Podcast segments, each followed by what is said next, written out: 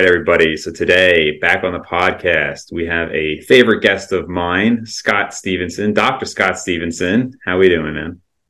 Dr. McConey, good to see you again. It has been a while.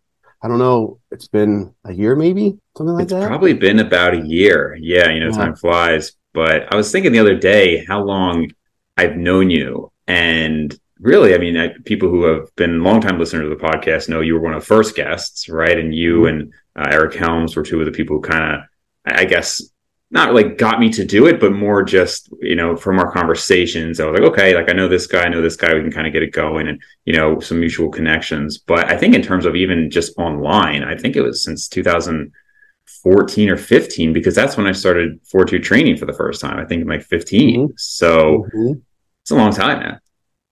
You're you're kind of a little, bit of an old schooler. You've been around for a while, you know. So Yeah, You've seen transitions. That might be a topic that we talk about, like in the second half. You mentioned yeah, yeah, going on now, sort of in the PED world.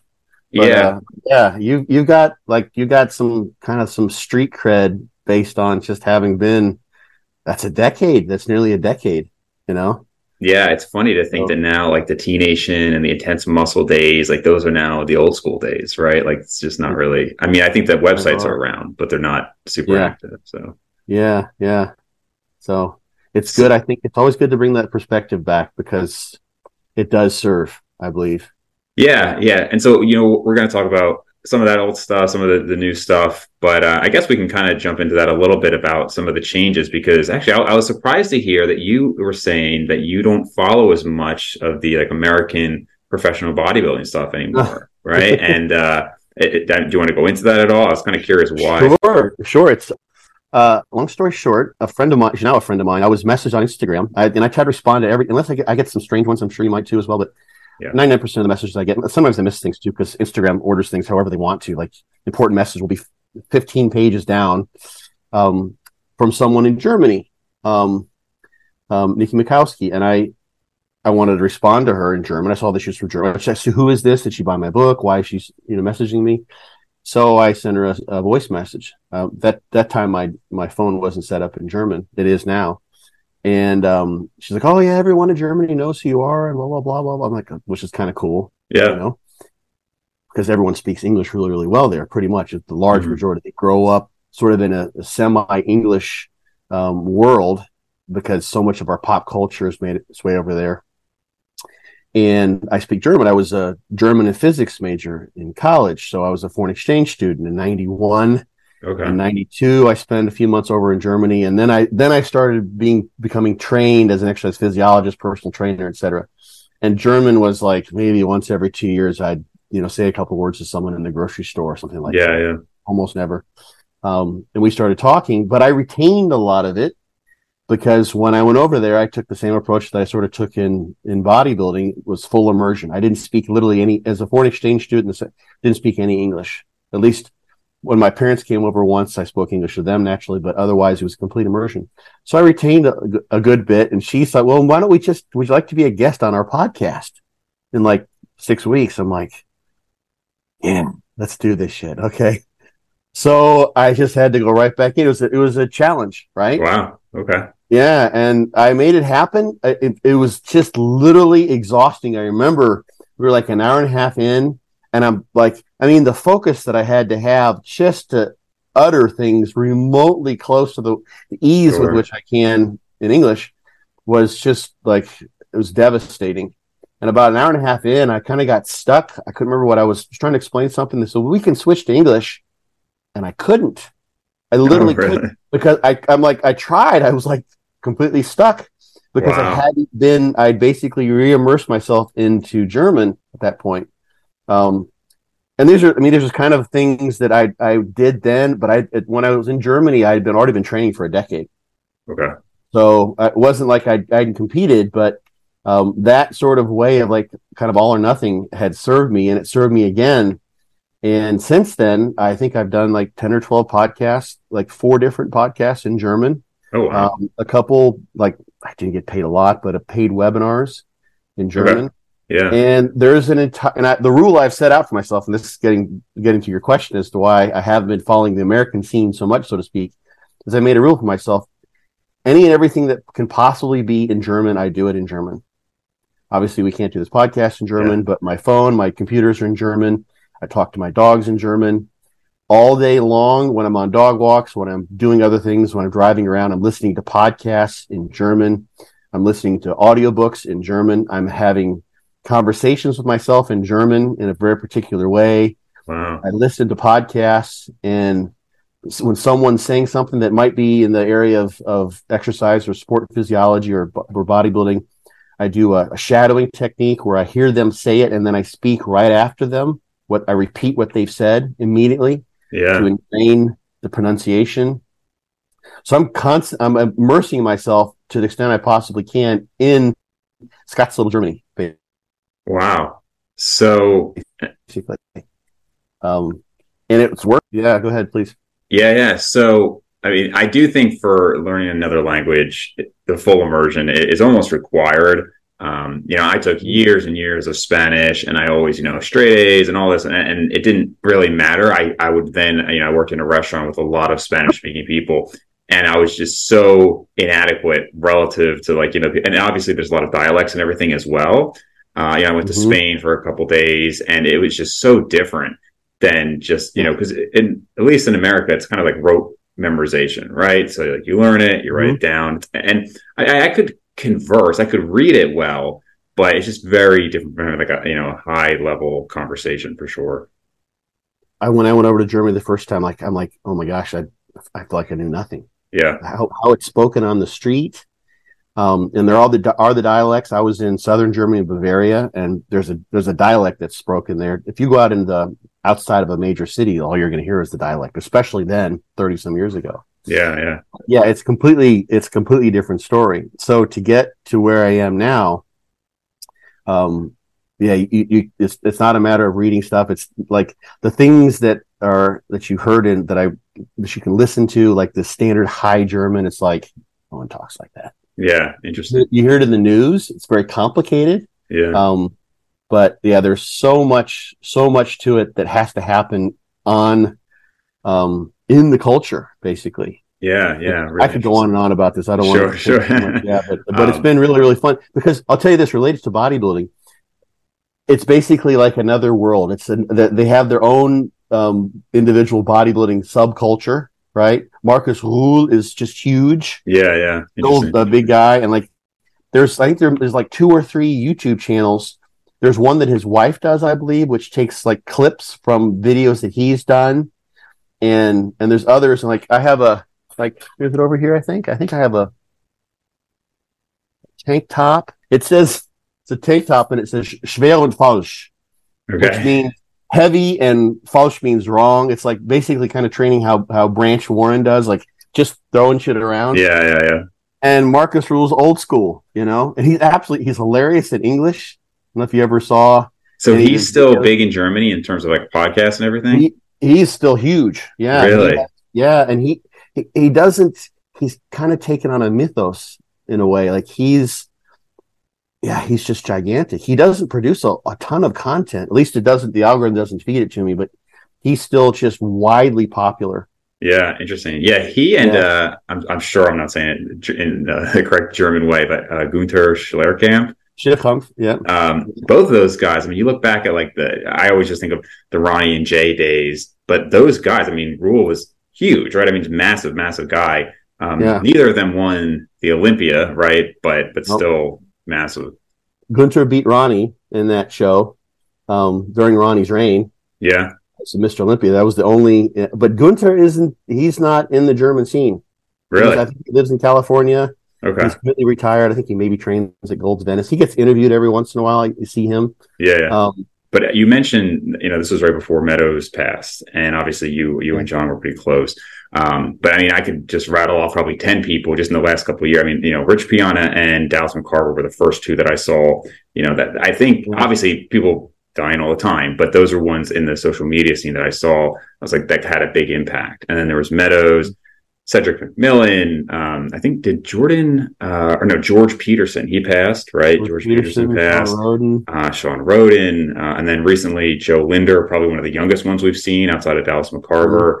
Bostin Loyd was like 29. And then I just posted my story, uh, Gustavo Badell, who you're probably more familiar with Oh, than oh, other yeah, listeners. Um, I actually saw, we could probably talk about this too, that he, I think it was 2005 during like peak Ronnie Coleman time, he beat Ronnie and when they had the challenge round Yeah. of the Olympia, which they don't do anymore.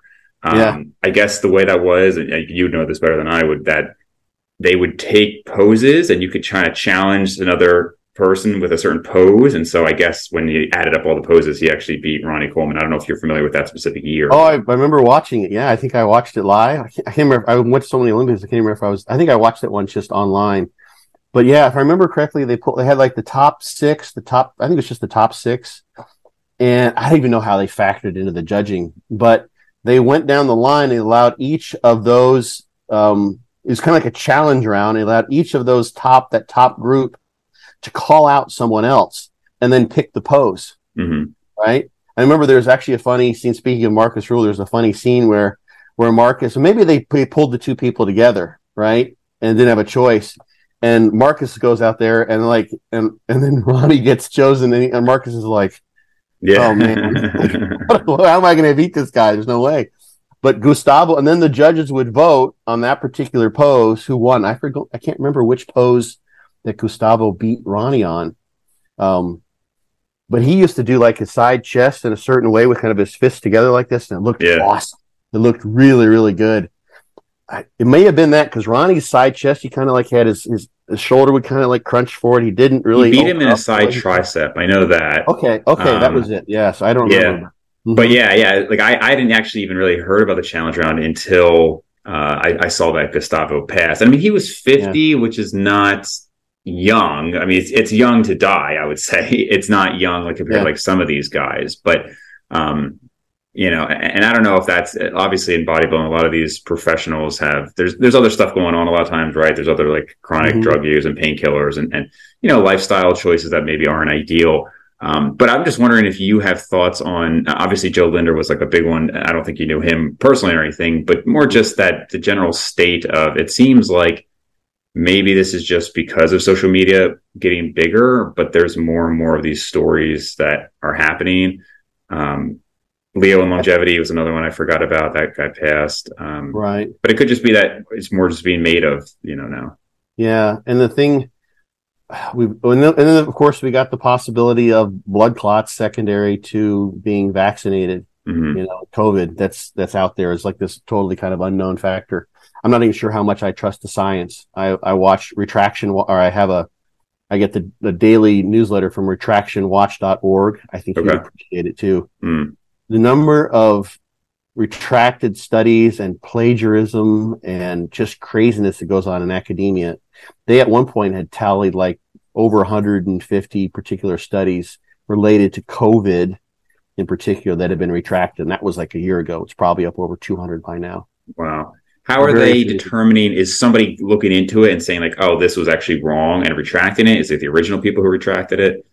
all all sorts of dastardly stuff. So sometimes sometimes um uh the data don't make sense. There's actually people that are sort of plagiarism hunters Okay.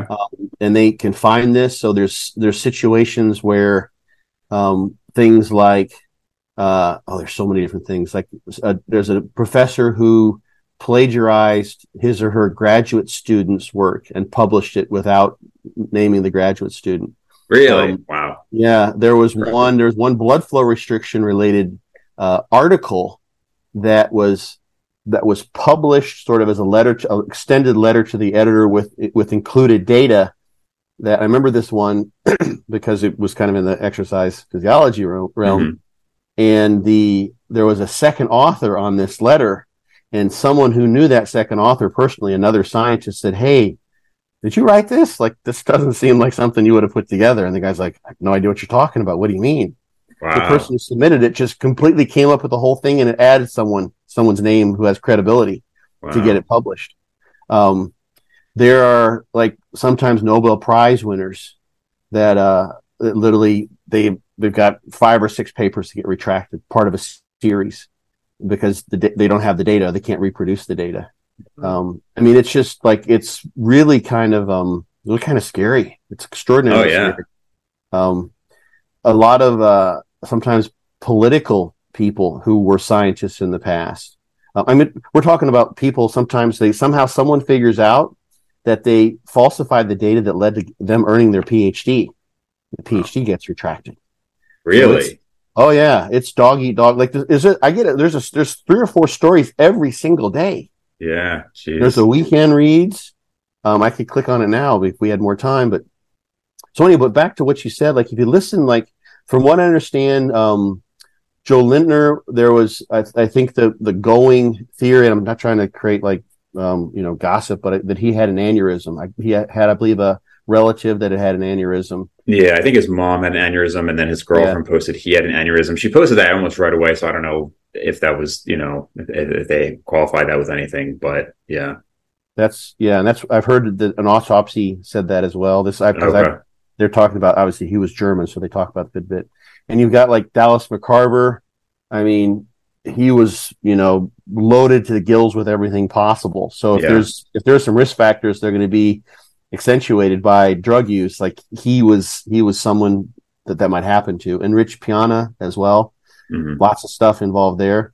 John, on the other hand, having spoken to John, John was doing everything absolutely possible to preserve his health. Yeah. Seeing doctors regularly. He had a, a video with his cardiologist. Yep, um, I remember. You know, and I don't know, I'm not going to speak to what the exact cause of death was John of John was, but um, obviously John pushed the limits to some degree as he spoke he spoke about openly in mm-hmm. videos, especially at the end there's what he did and et cetera, et cetera. But in those last couple two years, like especially after he had the heart attack. Right John was doing everything possible. And we know he had a history of uh, potentially a clotting issue, and he had that other issue behind when he had his colon taken out. So, right, right. Was so it a second got, heart attack with John? Is that how he passed the second? I don't know what the I don't know. I've never heard an autopsy report as to what ah, actually okay. that was. People had speculated. It's it's hard. It's even hard for me. Like you can't. Your memory will will trick you. It's like yeah, yeah. these rumors. Like I can't remember if I, if that was a rumor, what everyone mm. speculated, or if I came to that conclusion in the conversation. Right. But I just know for sure because John and I were going back and forth, and he's concerned about, you know, kidney values being a little bit off. Right. Um, right. You know, and that he doesn't want to train too hard, but he's training, he's doing really, really well, and that like his heart, his echocardiograms were getting better and better and better. Mm. He's like, how can this be? You know, so, um, so we got we got a range of situations where some people are just pushing the limits like crazy and it kind of gets them while they're doing that and then other people are being really really safe and then you've got just genetic happenstance sure maybe in the Jo Lindner's Lindner's case um, Shawn Rhoden there's you know stuff out there about him having had some issues in the weeks before that that he was just sort of kind of blew off like oh, really? angina pectoris types of thing that's what mm-hmm. i've heard but so but we can't i wish I wish there was some way. It's almost impossible to glean out unbiased data to to determine, you know, to what extent um, these deaths can be attributed to PED use because mm-hmm. these are all individual cases. I mean, just if we just think about the the possibility of of clotting disorders or clotting issues related to to vaccination, if you're a, a social media influencer who's traveling all over the place. For instance, in, in Germany, they were requiring people to have been vaccinated just to like go to do anything. Yeah. I know friends of mine, coaches over there who literally they didn't want to get vaccinated. They didn't trust like we, we those these vaccines hadn't gone through the normal testing um, that typically the, the, the 10 year process that typically would happen for a vaccine would be actually um, used uh, um, as the as these were, they were on a sort of investigation or a, a temporary stage. I forget how they how they term that with the FDA, at least over here. But Germans had no choice. Like these yeah. coaches, they want to go, they need to go support their athletes. They got to get vaccinated. So there are people who get got vaccinated because they wanted they needed to travel across countries, you know, multiple times um, because of varying rules. Like you want to go to the Middle East, you got to get vaccinated even though or with a different vaccine um, than the one you just got vaccinated. So you like you double up within three weeks on two of them, and like who knows what's going on there?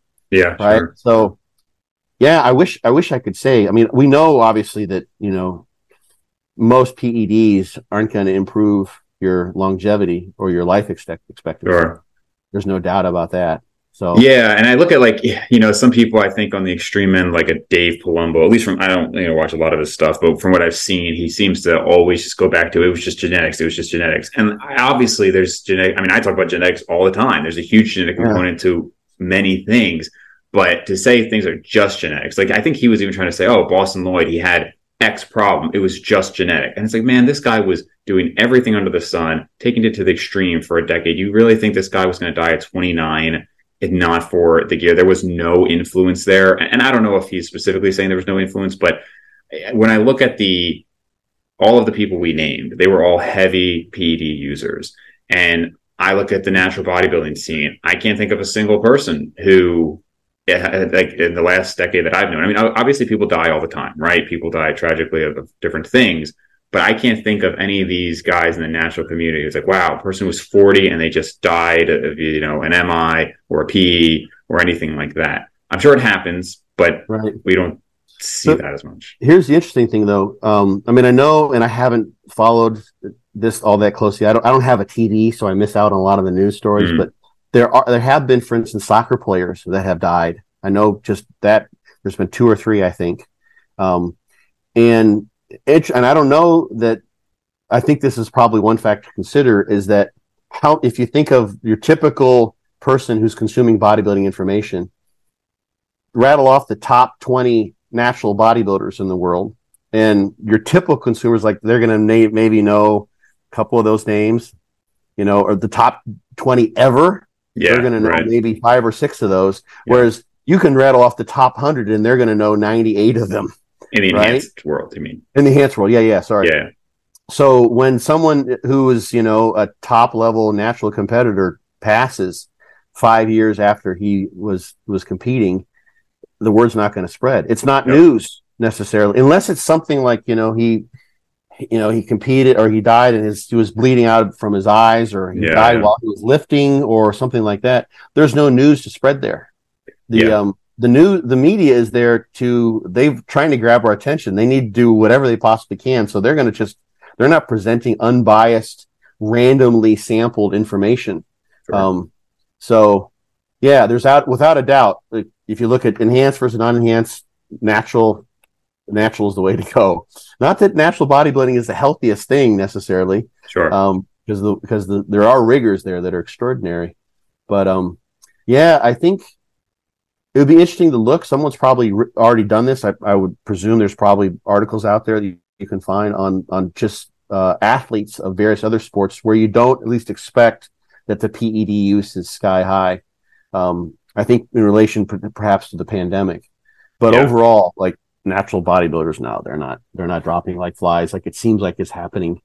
Yeah, even a point. I mean, Dante even makes that point. You know, even with other professional sports where you probably are getting some PED use, just not mm-hmm. to the mm-hmm. same extent. I mean, again, like you do see some football players who die and, and whatnot, but for the most part, I personally believe that most people at the top top of any sport are probably dipping their toes in, in some of the enhancements, and mm-hmm. you you don't see you know all these stories of NBA players who that stuff would be going live, right? I mean that that would yeah. be immediate, uh, you know, sensation, and I, I, it happens, but obviously it's much more in bodybuilding, and Dante has talked about because it's not just anabolics; it's anabolics plus growth hormone plus insulin plus diuretics plus painkillers. Like it's just that whole com- world is just. Uh, I, I don't know. It seems like there's a lot of issues. Plus, I mean, more psychological issues. I forget the one guy who was uh he was sponsored by Red Redcon. Um, and he was a pretty young guy, and I think he might have killed himself. Oh, Luke Sandoe. Yeah, uh, was it? Yeah, okay. Um, yeah, yeah, that was like a year or two ago. Um, that was yeah, that was right at the beginning of the pandemic. Yeah, everyone was isolated. Everyone was isolated. Yes, yes, yes. And yeah, it seems like that he may have. I don't know that it was ever officially announced, but it's it seems like he may have taken his own life. Yeah, may have happened there. So yeah, which again, I mean, obviously, plenty of people take their own life who are not enhanced, right? I'm, I'm just saying, like, it, right. It, when I when I look at the enhanced bodybuilding world, I just uh, maybe this is a bias of mine. There seem to be more psychological issues. I don't know if you agree with that or not, but you know, if you think of think about the mentality that goes into it. Yeah, to to just to take those risks. Right. So right. these are risk taking behaviors. Um, there's a, a German bodybuilder. Um, Heiko Kallbach. You probably don't know who he is. No. The Berlin Wall was his nickname. Okay. He's actually pretty big on the scene now, and he is the epitome of old school. Yeah. Um, there's also a, a natural bodybuilder. You may know his name, Patrick Teutsch. No. He's- German. He's the best natural German bodybuilder. He actually last year was it last year? Uh, he got his IFBB Pro card in Classic okay. as a natural competitor, and he's natural.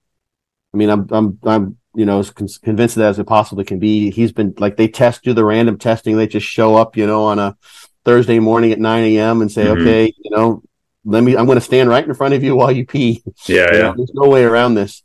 Um, and I've listened to lots of his videos. Seems like he's a great guy. And Heiko, for instance, I just saw or listened to part of a, a video where Heiko was evaluating like questions. What do you think of Patrick Teutsch's physique?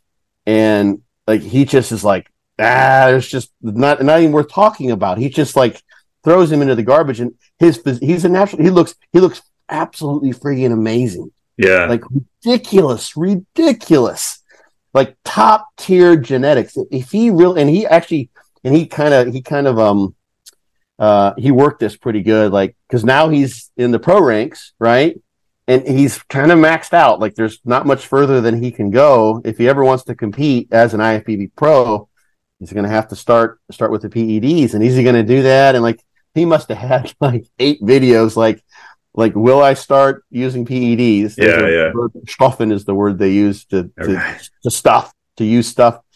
Um, and, and now those are kind of faded. I don't think he's going to uh, because he's, he's a really smart guy. He's a, he's a sharp dude. And he said, doesn't, it's not worth it. Yeah. Um, Well, good thing there's no such thing as the natural limit, right, Sky? We can just keep going Yeah. forever. So he has no problems there. Yeah, but but back to back to Heiko and um like he is uh he's also known and they talked about his he's mentioned I can't remember the numbers his drug use in the past. He was an all he's an all or nothing guy. Hmm. He looks at like bodybuilding. It's not bodybuilding if it's natural. Like like that's not what you're looking. You're looking for just Marcus Rühl like massive, like, just crazy, freakish, otherworldly, alien esque level of body of muscle muscularity and Kind of like Roderick Chavez says that. He's like, there's no natural bodybuilding. Like, it's Yeah. just not even worth doing. so, so back to the topic then is like people who are going in enhanced there's a different mindset there to take that leap right um and i think the thing that can sometimes happen too is of course once you start down that road um you know there's the psychological impact of the the gear itself yeah. stress messing around with your neurotransmitter levels you come off there's could be depression that's involved there you can call this a form of addiction or what have you so if you're someone who took that step this is what i i suspect would be interesting to see is if somehow they could parcel out and do psychometric tests the correct ones this is not my my wheelhouse but on those individuals maybe they could do a measure a bunch uh, test a bunch of individuals before they were when they're natural and then 10 years later and get an honest report of whether they used or not and see what differentiates those. Yeah. Yeah. So psychologically, there's something different there. For Right. sure. So that's one thing I think that, um, and who knows, it may also be, I think, and you've probably seen this. Um, how many times you've seen guys who have really good genetics and they don't use anything. They just, they just look great. Sometimes people like they look great. They don't work out at all. Like they don't have any desire to work out. They've already got what they want. Like it was never, it was never Right. forbidden. It's never like this dangling carrot. Like, oh, I really want to look good. So they live a much healthier lifestyle. Whereas someone who tries and tries and tries and can't get anywhere, like, well, they're the ones who who then you start using drugs, and and now they're pushing their bodies way outside of what it normally would be able to do. It's quote unquote natural limit Yeah. with the drugs, and so there may be some sort of a selection process thereby where the people with maybe the worst genetics for bodybuilding are the ones that would tend to use more drugs Sure. and thus tend to have more health side effects because they don't ha- respond really, really well. Yeah, And I yeah, I, think you're going to have Yeah. both of Yeah. those extremes because you get there's going to be this select group of people like a Ronnie Coleman or something where they have such a good response, they realize they can take it to the highest level. So they don't have maybe an insecurity about it, but they do it because it's like this is achievable for me. So it makes sense. If I could be an eight-time Mr. Olympia or even at that at level at all, it makes sense. But then I think probably far more, like you said, far more people who do take steroids, I think it's probably a, you know, there's maybe this initial insecurity or whatever it is. They see some of these genetic phenoms out there and they they want to be able to match that. So like you said, they push, they push.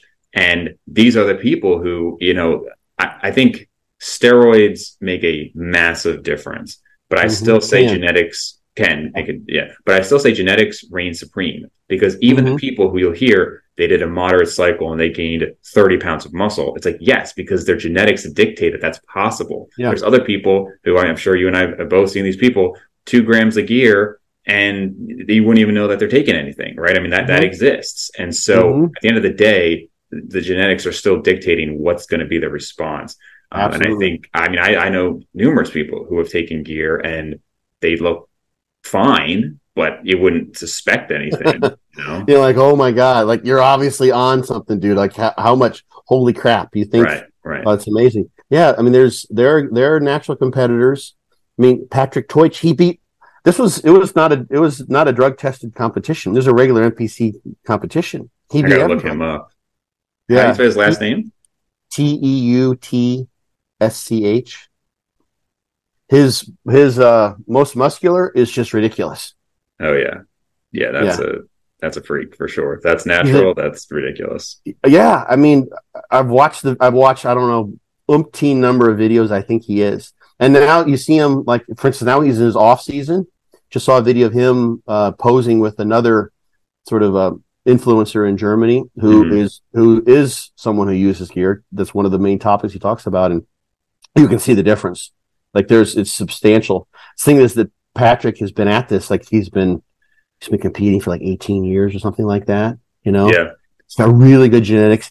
He is like never misses dots every I, crosses every T. He's absolutely perfect with everything, like most of the best natural competitors are.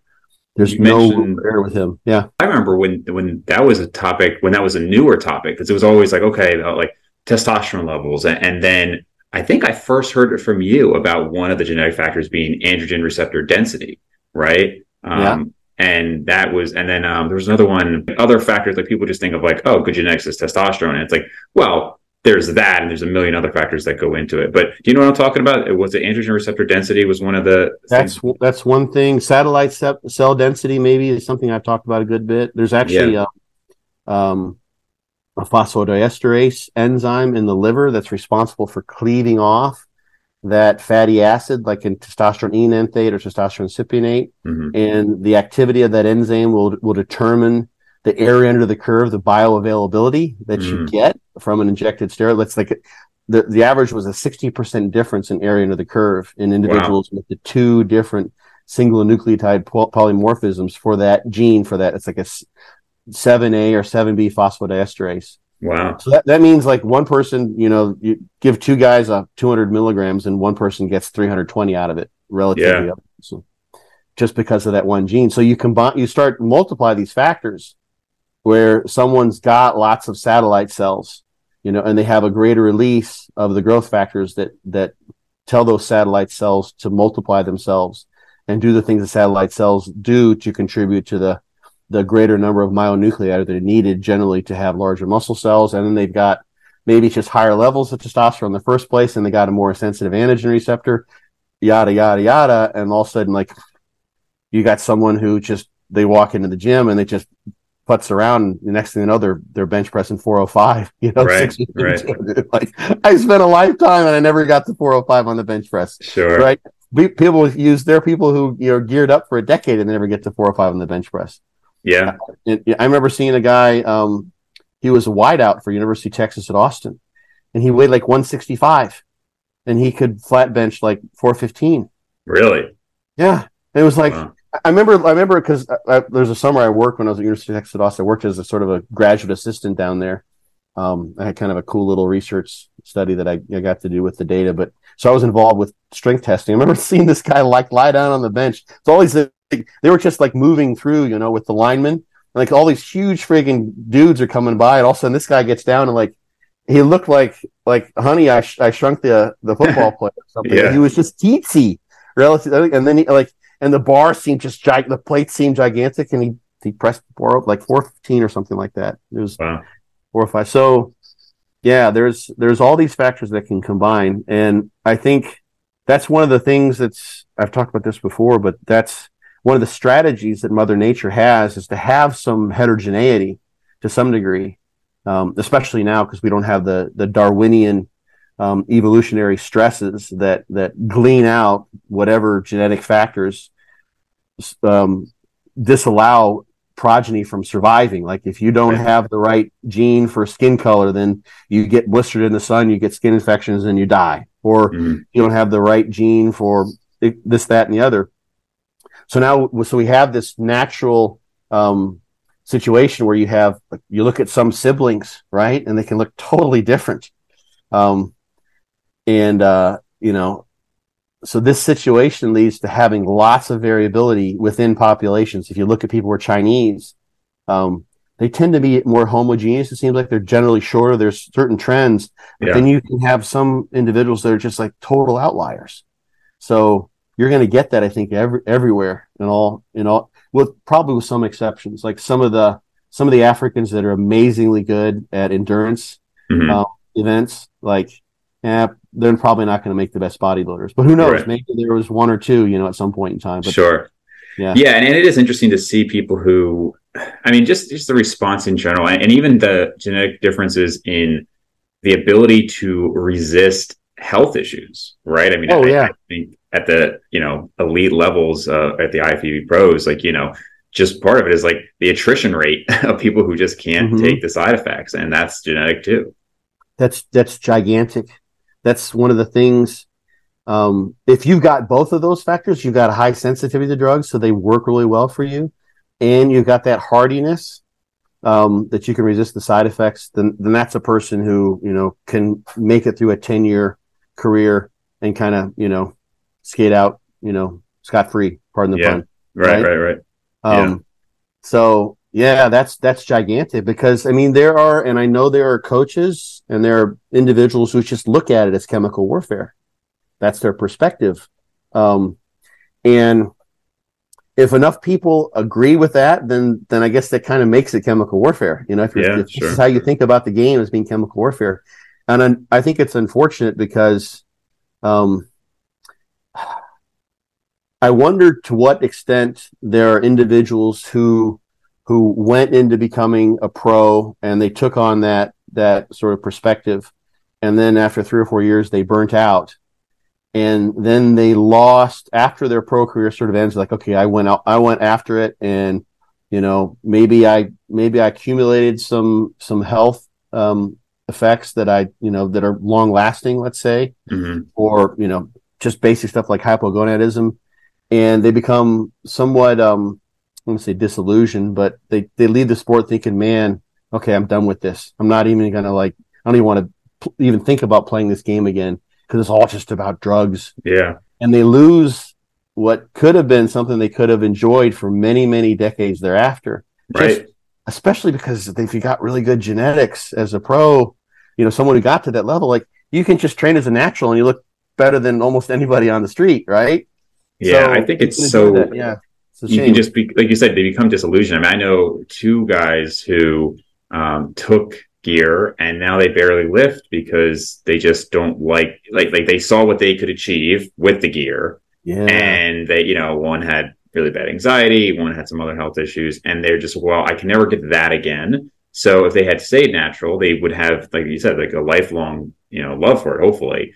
Yeah. um, and I think that's that's one of the biggest reasons I tell people that I would advocate against using it because like imagine like you're one of these guys who takes something and you're like 20 years old and you do it for a year or two whatever. I mean, w- depending on your response, you may Mhm. very well you know gain 20 pounds of muscle and maybe you only had 15 pounds left naturally, you know, depending on when you start lifting or whatever. And it's just like, well, for the rest of your life, you peaked at 20, you know, whereas some Yeah. of these natural guys, they're still making progress until 30, 35, sometimes even 40. yeah So the thing, there's several factors. You wonder someone who makes that leap at such an early age, what psychologically psychological proclivities do they have um, that that that whereby they did that rather than saying, you know, I'm going to take this slow and easy. I'm going to train for the next two or three years, see where I can get, and then I'm going to go really, really slow, do, you know, get the most out of the least, so to speak. Um, consider someone who's just like, I'm all or nothing. That may be someone who, regardless if, if bodybuilding didn't exist, they may have, and I'm not trying to like generalize, but I think there's maybe some truth to this to some degrees that that might have been someone who was going to be sort of um, uh, all all or nothing, regardless of what they did in their life. You know, um, there are certain people. I've just sort of my my over the course of my five decades or so of life. There's some people who just they're not. Ha- my mom once said this: they're not happy unless they're unhappy, right? Um, right. So they may have been someone like who was gonna they were gonna shit can it anyway. You know, if they couldn't look like those pros.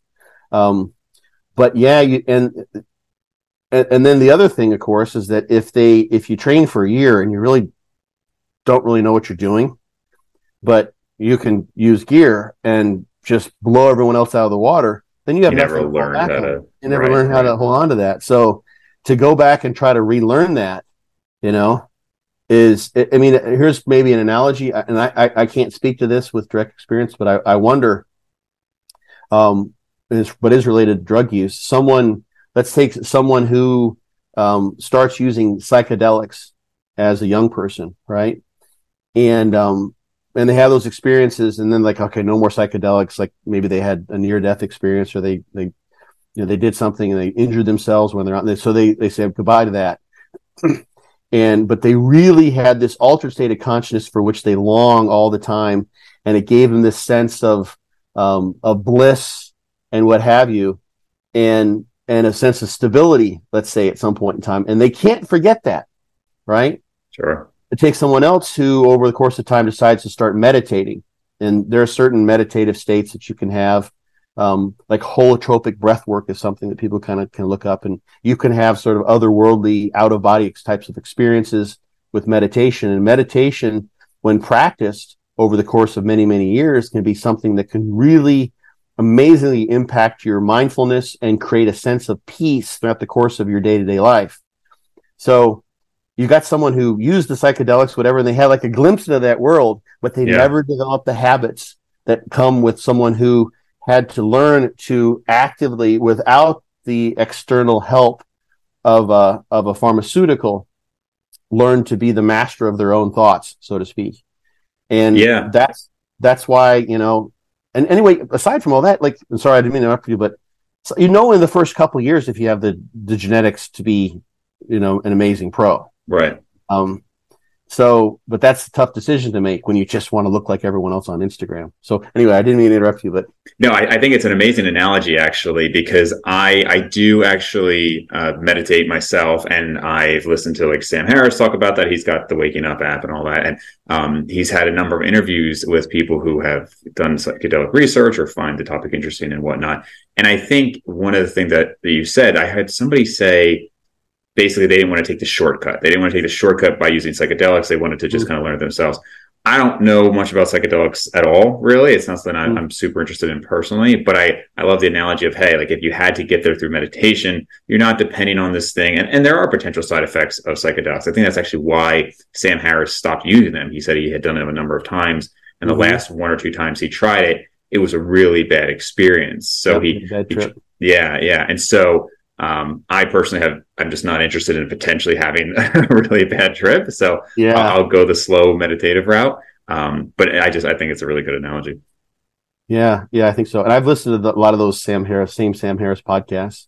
Um, so yeah, so it's the thing I think that's that's really really prevalent now, and this is where I thought you wanted to kind of go with this topic is is that nowadays, I mean, social media is just that's as much reality as um, outside of what happens in your cell phone or within within the the virtual reality of a of an electronic device for so many young people. I saw something. I don't know if this is the truth, but I saw something where a woman there's a company that offers like online boyfriends and girlfriends you can have, like so you can just chat and interact with uh, basically uh, an artificial intelligence Oh, okay. You know, and this this there's a woman who was in, in, New York, and she apparently married her online boyfriend, and she was raving about how wonderful it was. Um, Wait, and sorry, I might have missed a second there. What, yeah, it was a real person, or, it's, or, no? It's not a real person. It's an oh. online. It's it's a it's yeah. It's a virtual boyfriend or girlfriend, You pay like I think Okay. it's three hundred dollars if I remember correctly, and they literally they do prop. Who knows? Sure it's somewhat of a scam, but they do an intake on the things that you like, and they actually create an online person um, Jeez. with whom So- you can chat. It's like a chat GP, but with a with a visual presence yeah, and voice yeah. associated with it. Jeez. And people get absolutely utterly lost in what happens online um, in so many ways. And back to our topic with with bodybuilding is, of course, you know, the algorithms are pushing to you the things that you click on and that other people click on, and those are the people with the best physiques. Most of the time, are people who are using using stuff, using gear. yeah So there's just like I mean this this doesn't even need to be said, but this is what's I think it's it's almost being the first thought is like where do I get my gear, not like where do I learn how to train and eat and all those other things. Yeah. And it's just a, a natural consequence of the world in which we live in now, where reality online is supplanting the reality that you would get, let's say, you know, 30 years ago or 40 years ago. Like when I was a kid in high school training in a basement gym, you know, in my in my Yeah. hometown, you know, and everyone is just like, I mean, we're just going to town, learning how to train and and talking amongst one another. It's a totally different situation than Yeah. And I don't even know if there's really. I mean, I love that there's like the whole natural community, and, and you know, the only way to do it is to just put out the good information. You, you know, be entertaining and whatnot, because that's going to get views as well. But Mm. there's always hopefully going to be this this natural movement. But I I don't really see a plausible way. It's kind of like when uh like dating apps came out, right? Like that that box was just you know you're never going to be able to close that box again, right? That's now a thing. People don't have to learn how to socialize. You can just you know swipe whatever, and people come over, and you know whatever you're going to do. So you're just not going to be able to convince like everybody. Well, nope, it's better to go out and socialize with people. That's just it is what it is. And when it comes to Instagram and stuff, it's like you know you you get what you incentivize, and there's no way that when you see people with massive followings that and they get more following because they look so amazing and they get more attention and maybe attention from the opposite sex and whatnot. Mm. I don't see that ever going away. That it's like, well, nope, just you know, get rid of that huge incentive for young men or young women or whatever. I think that's just here to stay. And like you said, it like I, it, it's understandable when you think about how people function and how they choose to do what they do. You're incentivized to do it now. So I think it's kind of like a you know Pandora's box has been opened in a sense. Yeah, the thing the thing that would be, and there are physicians that will help with this. Is the thing that would be nice is if somehow we had a, a medical system that would somehow at least take in individuals who had who decided to go that route um, and work with them. I think many physicians are worried about whatever liability they may have. If you got someone who's Yeah, who's risk taking, they don't want to touch that person with a 10 foot pole. Um, you know, the insur- insurance runs rules the roost now. yeah, And you know this more about this than I do. yeah, yeah. Um, I'm not sure how much it is in, in dentistry. Yeah, but like, I mean, I had a, a client who wanted to see a particular doctor for a surgery and didn't have the right type of, they needed a PPO instead of an HMO or something like that, I think. And so Yeah, that doctor, yeah. they wanted, I'll just pay out of pocket. You're who I want to see. And it's like, oh, I can't do that. Like, I won't be able to see anybody if I see anyone outside of the insurance. That's what, that's at least what he was told. So yeah, like that kind of crazy. So insurance is dictating who doctors can actually treat, right? That's that's that's outside of the realm of of using um, PEDs. But so you know what would be what would be nice, um, and I'm trying to think. We know we people are drinking alcohol. They're harming themselves in various ways. People are overeating. That's probably the best example. We've got you know this epidemic of obesity and we're we're treating that like that's a, a- I mean lifestyle issues are a large part of what our medical system is about i mean if you look at it and this isn't trying to pick on anybody if you look at type 2 diabetes obesity heart disease cardiovascular disease a lot of those things are are are, are lifestyle choices that are made by individuals right they, Yep. re- they really are to some degree obviously there's genetics that plays a huge role as we mentioned Sure. and um and we and you- could say like each time someone goes shopping and they buy you know all, all the shit that's in the center of the grocery store like and it's in packages right. um that's highly processed that they're, that they're doing they're they're willfully and to some degree knowingly although they may be relatively ignorant to this they're doing themselves harm and they've been doing that for years and years and years and then they come to the doctor and say you know hey um, you know give me some uh, a GLP-1 agonist give me, right. give me you know Wegovy or whatever to treat my obesity yeah. or what have you and the doctors of course do that but if someone has decided like you know I I want to I want to I want to give these PEDs a shot right? It's not a perfectly analogous situation, but um, but I want to f- follow my health, and I want someone who can take care of me and tell me when things are getting really awry. Doctors aren't going to take that on, and sure. and and bodybuilders are renowned for not trusting doctors because right. they don't know their way around that that world. Yeah, um, in large part, which is just a shame. So. Um, we've got this situation where we got social media and basically disillusioning people as to what's possible because literally those best physiques are the best physiques on who knows how much many PEDs, how much, but most people are never going to get there. Right. right? I, I always love it. Uh, I, I really like it when I see someone who posts a lot and they've got an average physique. I think it's awesome. I think yeah. that's just fucking badass. Pardon my well, friend. I'll have to post more just so I can fall into that category for you, Scott. well, who knows? But the, if the algorithm will show it to me, I don't know. But yeah, right. Or, or someone you know who's like you can tell, like they're really into what they're doing and they're paying it. They're doing all the things right, you know, and they're dotting every I, crossing every T, and they're really relishing their own progress and they're comparing themselves to themselves, which is, I think, really where it's at. Yeah, no, I think it's great. I think like, and you know, you have those people who um, I wouldn't say this because of average physiques, but maybe average in the Instagram world that um, some of these guys have come up. I don't know if you, you know the names, but like just like their username, like basement bodybuilding and uh, bald omni man's another guy. And, um, but even like, like, like a Steve Hall, who I know, you know, like he's got a yeah. great physique, but among the Instagram world, maybe it's not like a top tier physique, but you know, he loves what he does. There's a passion behind it. And, and I think that's awesome. Okay, so you know, one of the other things I really wanted to talk to you about was in the last few months, year maybe, we're seeing more about this these like lengthened partials, right? And mm-hmm. and I know you're obviously very familiar with the whole stretch mediated hypertrophy. So for people who don't know, um, Dante Trudel talked about like the the stretches being hypertrophic for years with DC training. You implemented three different types of stretches with fortitude training. Um, I've done both programs at this point. Uh, and this is, you know, some of the more research uh, recent research I've seen with like Milo Wolf talking about it is not just the stretch, but also just again lengthened partials, saying that the stretch portion of the rep is the most hypertrophic. And, and, you mentioned that some of this research actually goes back even further. So I'd love to hear your thoughts on it.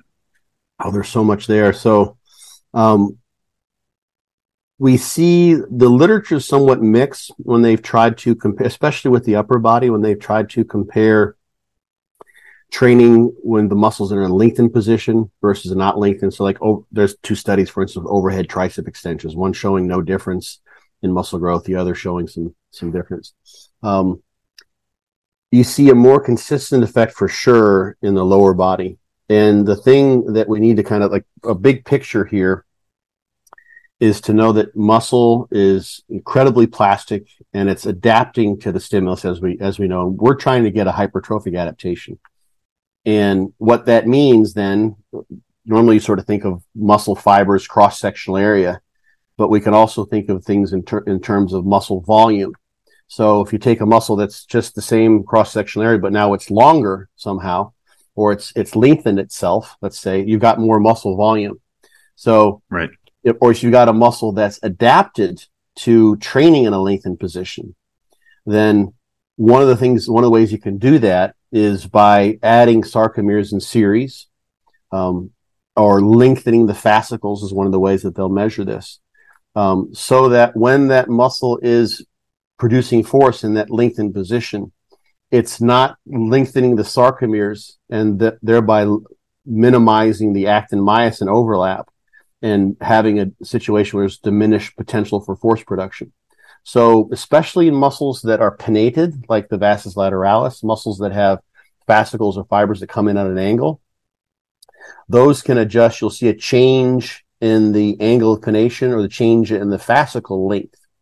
So that that muscle now um, has added sarcomeres in series. It's got longer fascicles, so it's basically from the perspective of the of the fascicles or the sort of the, the sarcomeres, the units of muscle contraction. It's got more of those units, so the change in length of the sarcomeres is less um, in that lengthened position, having more of those in series.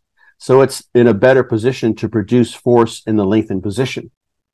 And that sarcomerogenesis, that addition of sarcomeres, means we've got more muscle mass there. We've got more myofibrillar protein that's right. involved. So that's something that actually, interesting enough, those adjustments in fascicle length or angle of pennation, um, they tend to happen more so with with eccentrics. Um, in the sorry, in the, with with eccentric contraction, actually yes, and in the lengthened position, you can in particular get changes in the in growth in the distal portions or the, the ends of the muscle near the near the tendons during eccentrics, doing eccentrics. If you just do concentrics, you can actually have a shortening of the fascicles to some degree. Oh, really? Uh, yeah. One study has shown that. And these effects on angle pennation and fascicle length, there's something that can happen in a short of like, sort of like a couple weeks. And so those take place. And this is in situations where we take individuals untrained and train them in a very specific way to exaggerate the impact of training the length, lengthened position. Um, so like there's the Pedrosa study we may have talked about. It's like one of the biggest ones that's been out there with training in the lengthened position versus full range of motion. I don't um, think we talked about it. Okay. I, I mean, remember. I know of it, but if you want to go yeah, into it. Maybe I heard you talking about it, but it, the, the specifics don't matter. There's so many of these studies out there. There's actually quite a good bit of studies. Um, uh, and we find that um, one, for instance, com- you have to make a comparison. Um, I think in that study they did like three sets of seven reps, something like that, to start off with, and work their way up to six sets. Mm-hmm. And the seven reps were at like sixty percent of a one rep max, and given their rest intervals, they suggested that their there's their subjects could only could barely achieve those three sets of seven with sixty percent. So one group's doing full range of motion with the one rep, 60% of the one rep max for full range of motion, whereas the other group's doing um, partial range of motion in the lengthened position on a knee extension in this case okay. with 60% of the one rep max in the lengthened position, right? The specific so these, to the movement, yeah. The specific to the range of motion in which they're training, all doing knee extensions, but different ranges of motion. So these are very particular specific circumstance that they're creating scientifically, experimentally to kind of tease out what's going on in terms of these architectural changes you see in the muscle. And what you get when you train in the lengthened position is an adaptation to the lengthened position, which is awesome. Yeah. Which means when you come back and then measure the muscle volume or the muscle cross sectional area and measuring along the entire length, it makes a difference too, because the eccentrics can add to the ends in, in particular. When you get back to an anatomical position, you see then that that increased length means increased volume because now you've got a longer, you got more meat in the muscle tube, so to speak. So you got a bigger muscle, which is exactly what we're looking for. Um, right. So, but these things happen and then they are reversible in a matter of weeks. So the question is, um, and this is why, like, the, sort of the concern I have, like, this is like, oh my gosh, like we, this is the new veil, this thing, is the new yeah. holy grail of of muscle growth. Is if you're someone who hasn't been exploiting training in the lengthened position, this could very well be something that could be useful for you, especially, for instance, for a weak muscle group, right? So let's let's say um, you've been doing lots of bench pressing, lots of pressing, and you want to be as strong as possible you remember um, this just popped in my mind. I hadn't thought about this in a long while. Remember um, Power Factor Training? I think John Little was the author. I remember the name, but I'm not super familiar with it. Yeah, and I'm I'm not either. I never did, but the but the basic idea, and I'm sorry if I'm bastardizing what the someone may say. Oh, that's not how it works. But I yeah. think the idea was to pick an exercise, and this was like from what I recall, they were completely ignoring biomechanics and muscle act activation throughout the course of the range of exercise and, and just looking sort of at your strength curve. And the suggestion was that only the strength curve, wherever you're strongest in the range of motion. So let's say you're, you know, you're weakest on a bench press or an incline press, what have you. You're weakest at the bottom, you're strongest in the middle, and you're weakest at the lockout. So you would just train in that, in that um, portion of the range of motion where you're strongest. Oh, really? Okay.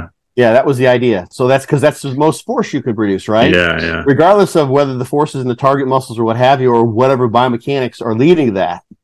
Um, so let's say you're someone who like took that kind of approach, or you tend to train with the range of motion where you can move the most weight. You squat really, really shallow because you can move 500 pounds on a quarter squat as opposed to two and a quarter for a deep squat.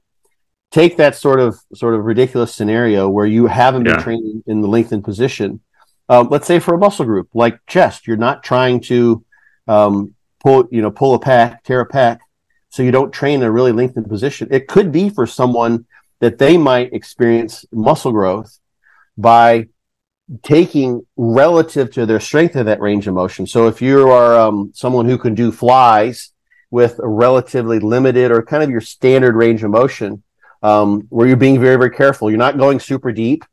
There are some, um, like Bertil Fox was an old school guy who used to do flies and like he would literally take the dumbbells almost to the floor Yeah. train the train used to, used to train really really ballistically too like crazy um and i think i saw um i'm blanking on his name I, have seen other old school bodybuilders do this but Have you ever seen anybody tear a pec on a deep fly? Just curious. in personal personally no I, I haven't either. It Yeah. just seems like the barbell bench press is like I, I've seen people take extreme range of motions with dumbbell flies and even dumbbell bench press, and I, I don't see it even a fraction of the time you see it with a barbell bench.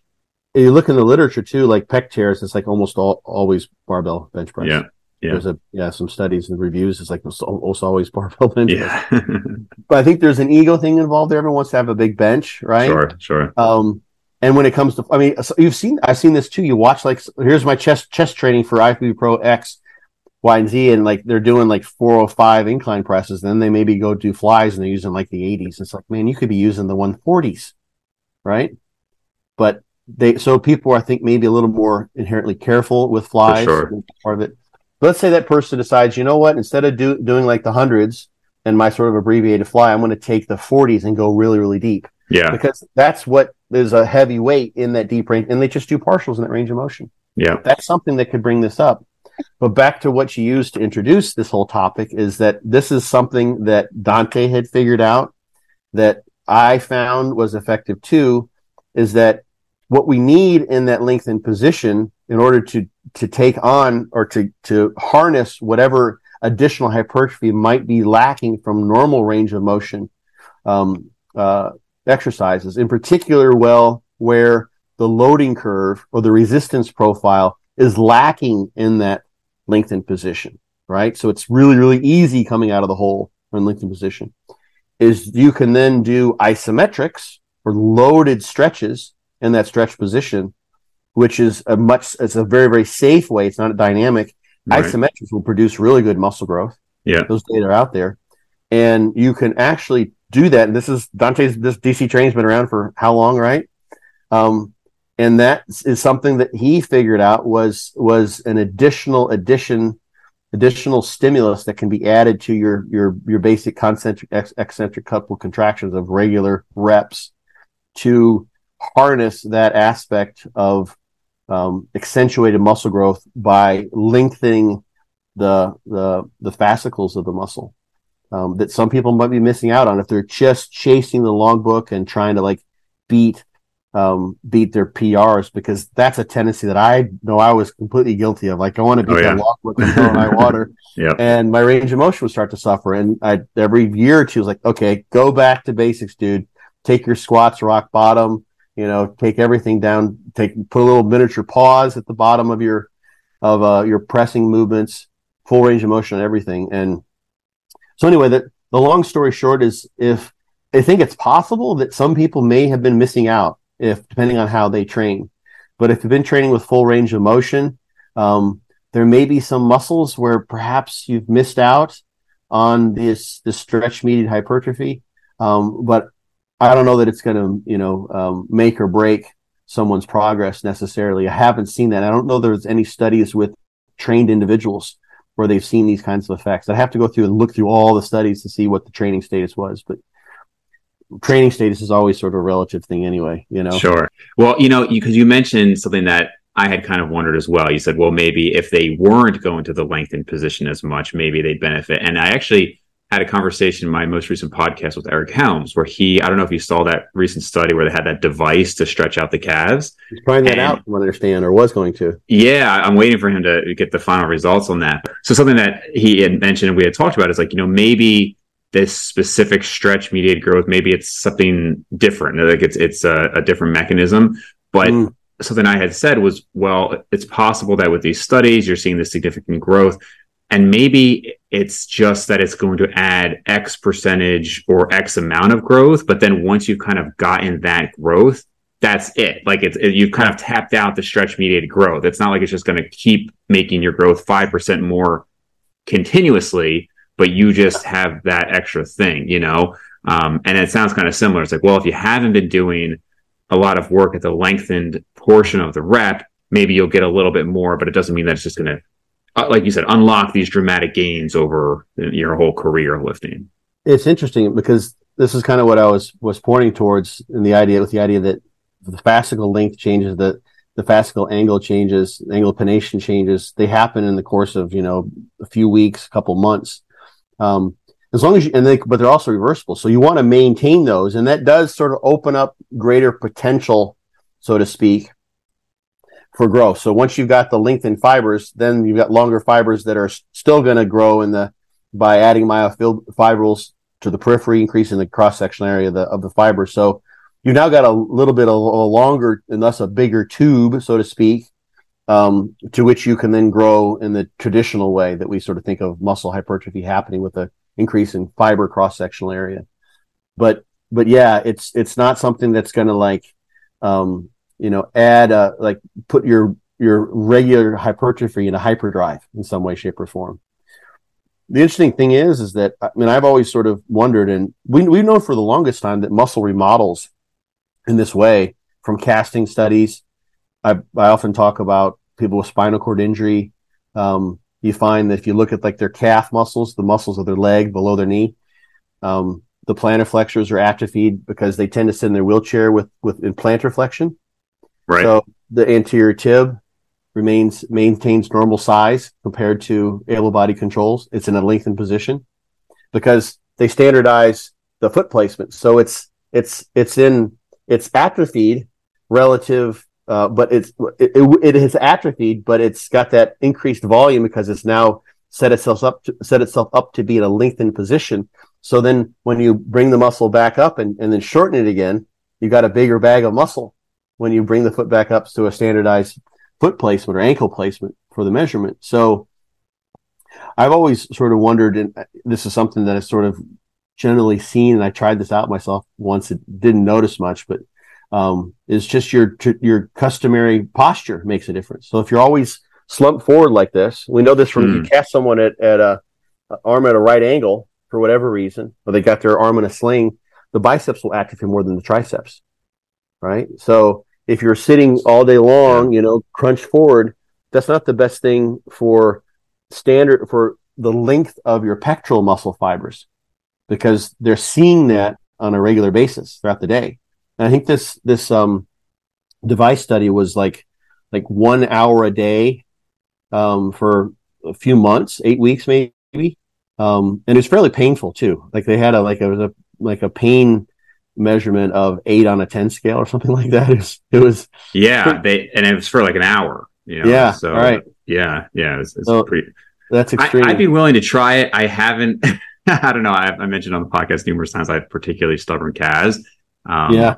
Just they really, I've tried really everything you can imagine, including the really intense DC stretching, the uh, DC mm-hmm. treadmill walking method, all that stuff. And it just, and I've yeah. seen people claim it, it worked really well for them, but uh, just wasn't my experience. But I'd, I'd, certainly be willing to try it. I think Eric tentatively said that he saw some results from it, at least visually, mm-hmm. but they were actually going to do, I believe it was ultrasound to, to really be sure. Or they might have I think he said they took a biopsy on him as well. So i will be interested to see the full paper when Ooh. they put it out.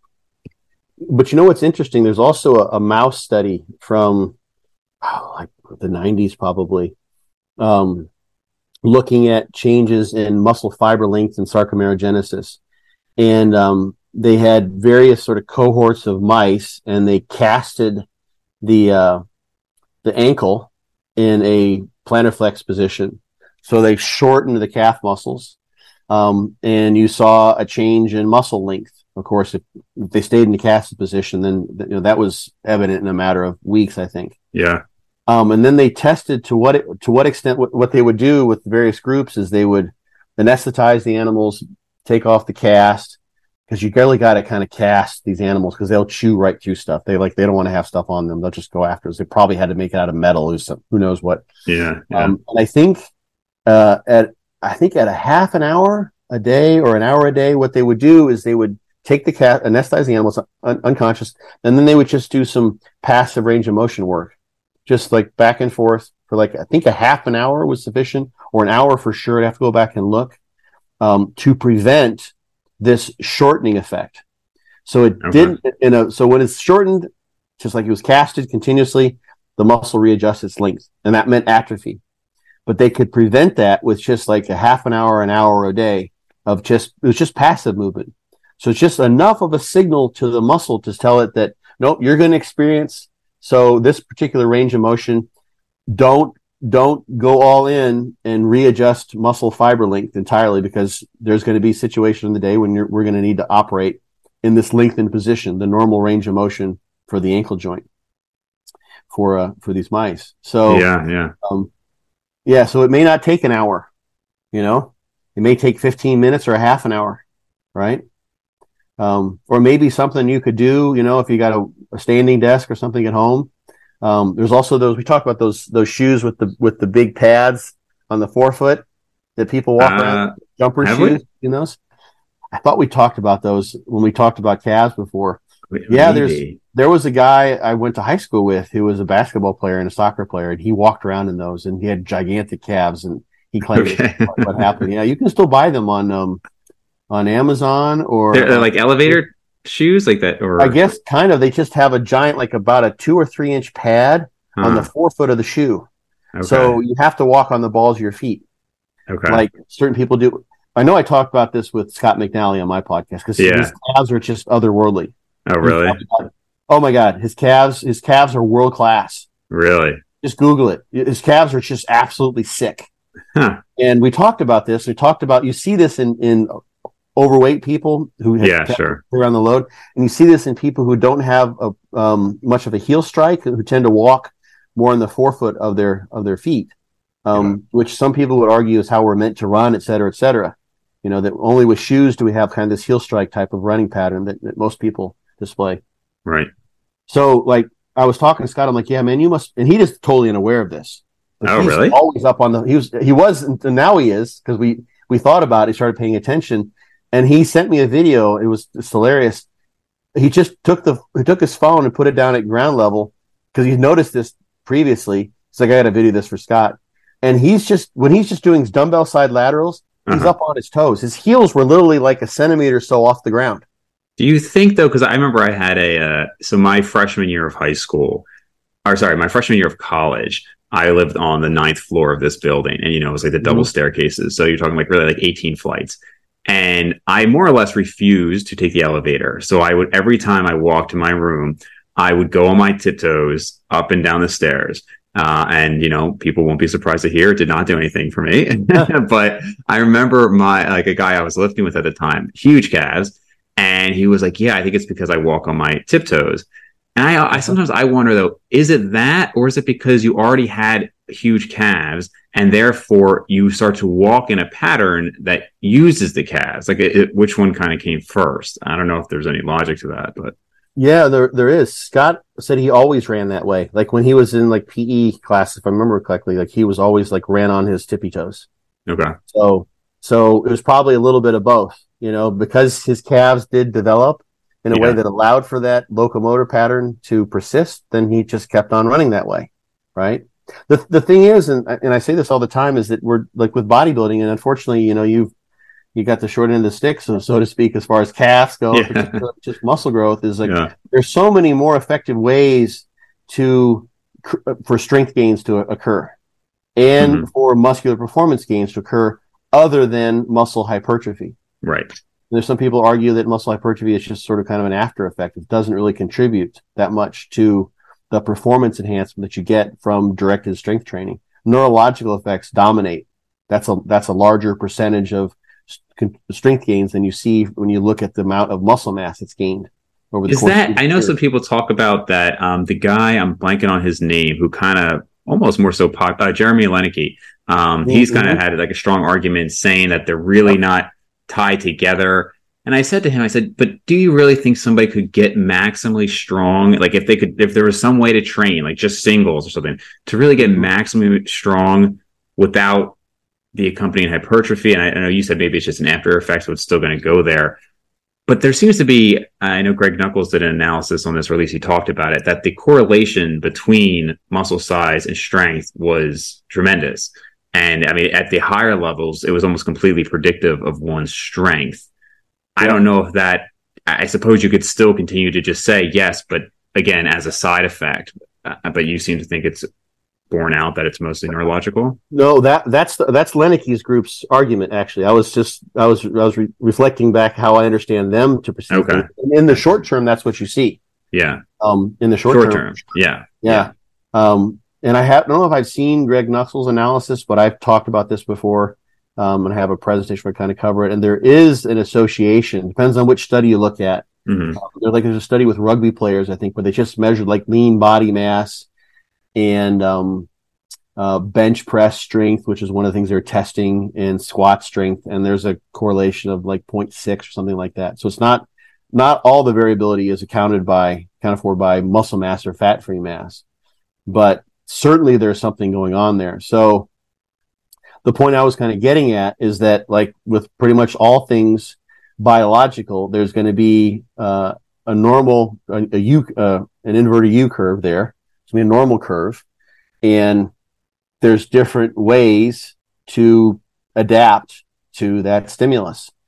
And when you think about it from an energetic perspective, um, I mean, you do actually see individuals who are morbidly obese, so they've got plenty of, of energy. There's energy surplus there that got them there, or there's been persistent, and they don't have a whole lot of muscle mass. Yeah. Right? That yep. does happen. But then if you look at like sumo wrestlers who are probably they're naturally athletic to some degree, and they've got a lot of body fat, but they've got the highest recorded fat free mass on record. Yeah, I remember seeing that data. Yep. And they, so they eat their way up to that. So was, so were, had, were professional bodybuilders included in that? I, I remember seeing it so long ago. The sumo wrestling data. I don't think so. I don't think anyone's going to be like Big Ramy is going to be hard to prove. Yeah, that's what I. Yeah, I, I imagine yeah. it can't include yeah. that group. So yeah, but those guys, I've never like Ronnie Coleman. You know, he, he was on the Joe Rogan podcast, and yeah, they gave him the number of like negative percent, but that right, right, negative point three percent. Yeah, yeah, right. and, and, and I had that happen to me. Like I had a DEXA scan done when I was in grad school um, not my whole body fat percentage, but we did, it was a body comp lab. We did skin folds, we did bod pod, we did hydrostatic weighting, we, we used, um, we did total body water measurement as well, and we did DEXA, um, a couple different skin folds. I think we used like circumference. We did it basically everything was available, eight or nine different tests. And I was, I had done my, my first competition. This is like 1997, first competition. I knew the body comp lab was coming up. So I, I, I hung on to okay. my, my body comp because I want to see what it would come out as. And yeah. I was like four or 5% on everything. Wow. I, I was pretty lean. And my torso DEXA scan told me I was like negative 0.7 or negative 1.3 or something like that. Really? Just because of the calculations right. and because yeah they they're the algorithms that they use the predictive equations they use are based on people that that have body fat percentages in the normal range that yeah, aren't yeah. that low right? So they just they just use the the data that are collected from the the, the dex the dual x-rays coming through to then predict what would happen. Originally some of those data are produced with um, with animals where they can actually do a chemical composition measurement. You know exactly like DEXA is amazing. Like you can you can take a yeah. slab of meat and throw it on a DEXA, like a huge like half a cow or whatever, and then it'll tell you X percent body fat. Really? Then you do chemical composition, it'll be like exactly that. Like so. Wow. So there's some calibration that goes on, and if you have someone who's not part of your your sample used for the calibration curves or for the algorithm development, then they can tend to be an outlier. So because because obviously I didn't have negative. I didn't have like a, a body fat black hole that would just gobble up any body fat that came from my right. area. Right. Um, but because their algorithm didn't include people from from my population of contest ready bodybuilders with extraordinarily low body fat, it just wasn't accurate.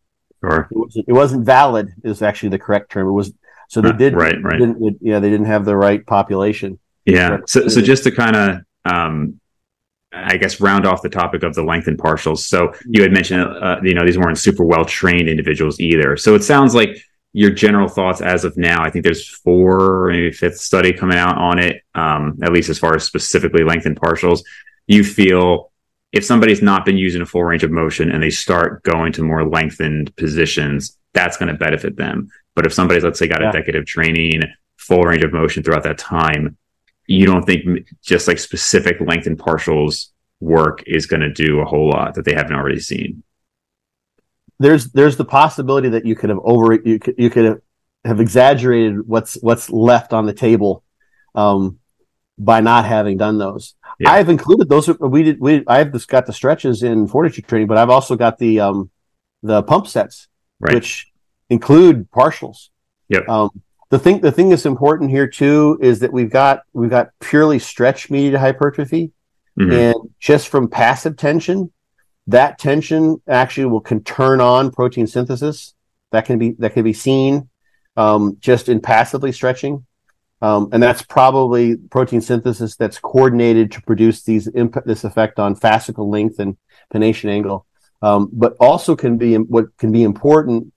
Um, this has to do with exercise selection um, and mind muscle connection. Is that you can actively produce tension in that lengthened position. So back to your kind of question, you could have someone who, let's say, um, you know, they're not getting good lat growth, right? But they're doing like full range of motion lat work, Yeah. but the lats can be difficult to activate in the lengthened position.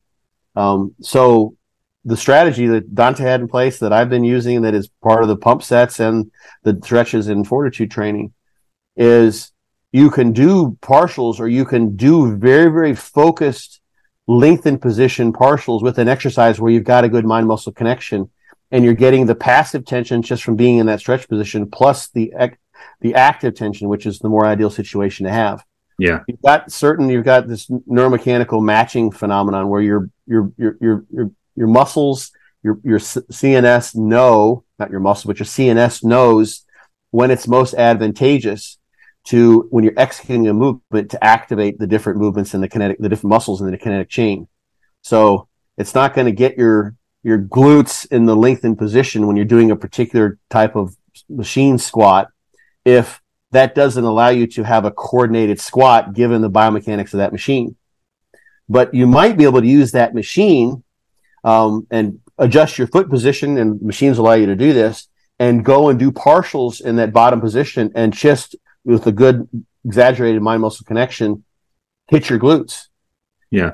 And, and that's the thing that I think is is kind of underestimated is that the mind muscle connection can over if you've got a good mind muscle connection you can, can take kind of a somewhat shoddy exercise in terms of producing growth in particular muscle group and make it into a decent one if you can turn on a mind muscle connection especially in this lengthened position or even in a shortened position if you can use the mind muscle connection. So that's that's something that is really kind of i think unexplored territory because i have the sense that that a lot of really good bodybuilders are they have the athleticism and they learn how to how to develop or they had it just from the start. They were just naturally gifted to target the muscles that they're trying to train with the given exercises Yeah, yeah, for sure. Yeah.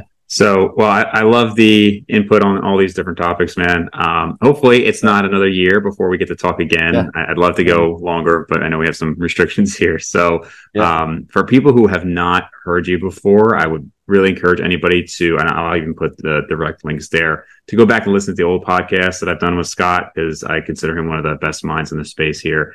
And Scott, other than our own podcast together, where can people find more of your stuff? we talked about a lot of uh, the easiest way is Instagram. Actually, yeah. or just you can just Google Scott Stevenson bodybuilding. I come up, but fortitude underscore training. That's my training system we mentioned.